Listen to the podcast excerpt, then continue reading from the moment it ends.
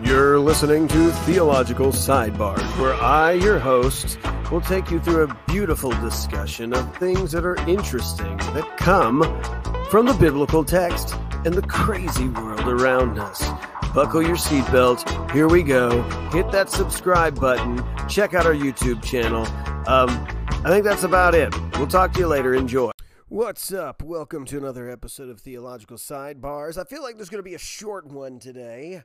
But here we go. So, something that I really just couldn't let go, uh, that uh, was something that was in the message of uh, Matthew 13 as we were looking at uh, Jesus' interpretation of uh, the parable of the wheat and the weeds that were uh, sown together, where the enemy came at night and he threw all these weeds in.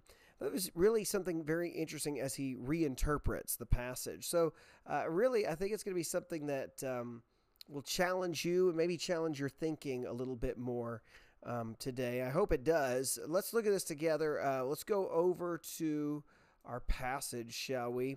And I want you to see what it says. So it says, um, as Jesus is interpreting, he says, "The son of uh, the one who sows the good seed is the Son of Man. The field, the world, the good seed. These are the children of the kingdom. The weeds are the children of the evil one, and the enemy who sowed them is the devil. And the harvest is the end of the age, and the harvesters the angels. Therefore, as just as the weeds are gathered and burned into fire, so it will be at the end of the age. Son of Man will send out his angels, and they'll gather from his kingdom all who cause sin and those guilty of lawlessness, and they will throw them in the blazing furnace, where there'll be weeping, gnashing of teeth. And the righteous will shine like the sun in their Father's kingdom. Let anyone who has ears listen. All right, this is the part that I think is really interesting.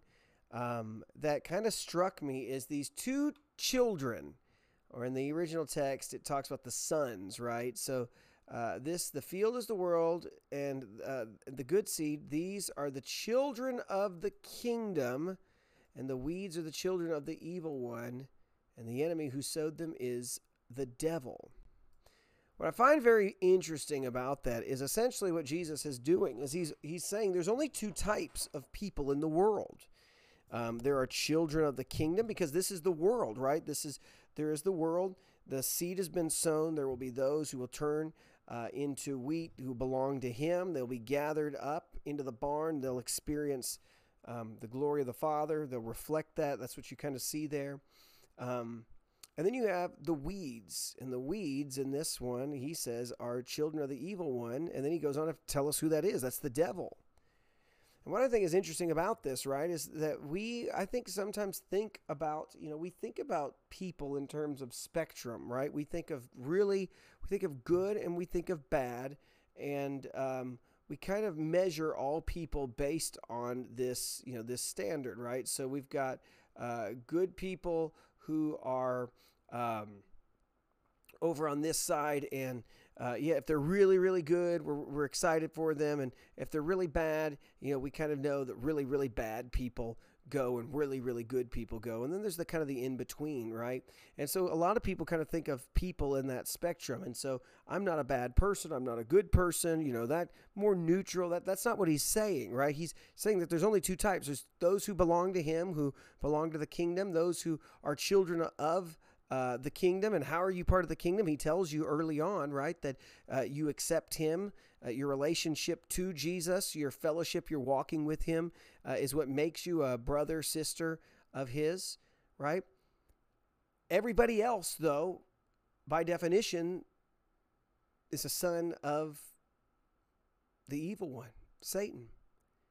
Now that's bizarre to us sometimes right? Because we look at people we say no no no they're not Christians, but they're good good people. And that messes us up a lot.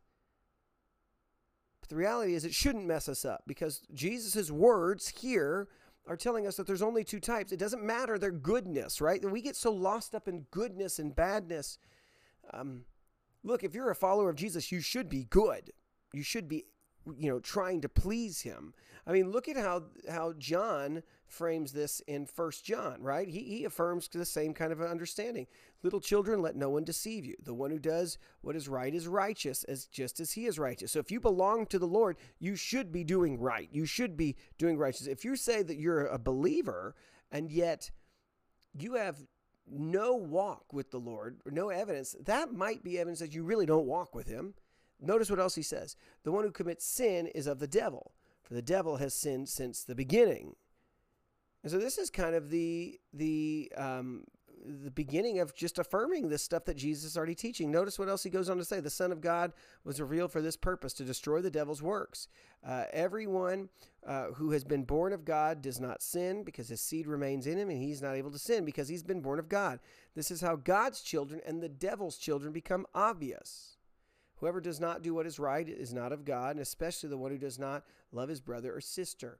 Now, look, John is not saying there that um, that if you sin, you don't belong to the Lord. He, he deals with that already in that about uh, that we you know we deceive ourselves if we believe that we are without sin. But our asking for forgiveness, all of that uh, is one of the things that is different about us. That we turn that to the Lord, and we have been bought and purchased.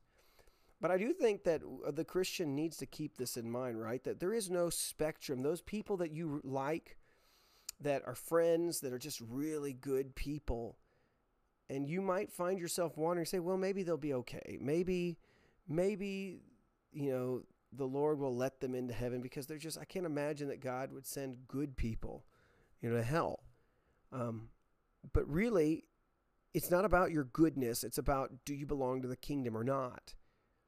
Have you been and, and you know this parable is not really about how you become part of the kingdom. This parable is just simply about the end time when he will harvest and separate believer from unbeliever. So really there should be an urgency on our part. We, we should be looking right and saying uh, you know who am i and which one am i?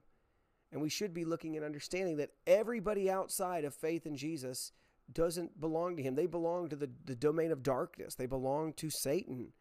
And he will use them as tools and however he wants to. Notice what he does. If you look at the text right there, right? If you go back, what does he say in the text about them? It says that um, that uh, in the text here, he goes on to say this that um, that they will cause sin and they're guilty of lawlessness, right? So those are things that we we need to be reminded of.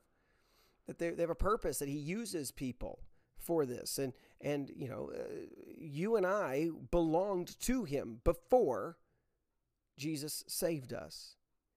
And we need to keep that in mind.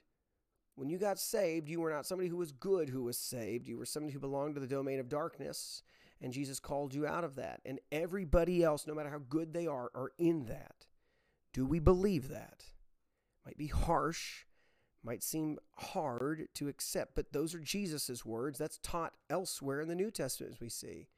There are only two types of people. All right, I hope you, you look at that. I, look, this is not a passage for you to go around and start calling people a bunch of spawn of Satan or anything like that. That's not the point. Uh, the point is to recognize that the stakes are high, though, that the gospel uh, is so needed because it's about uh, really that y- you either belong to Jesus or you don't. And it's not that you just neutrally kind of float around, you actually belong to the domain of darkness. You belong to Satan.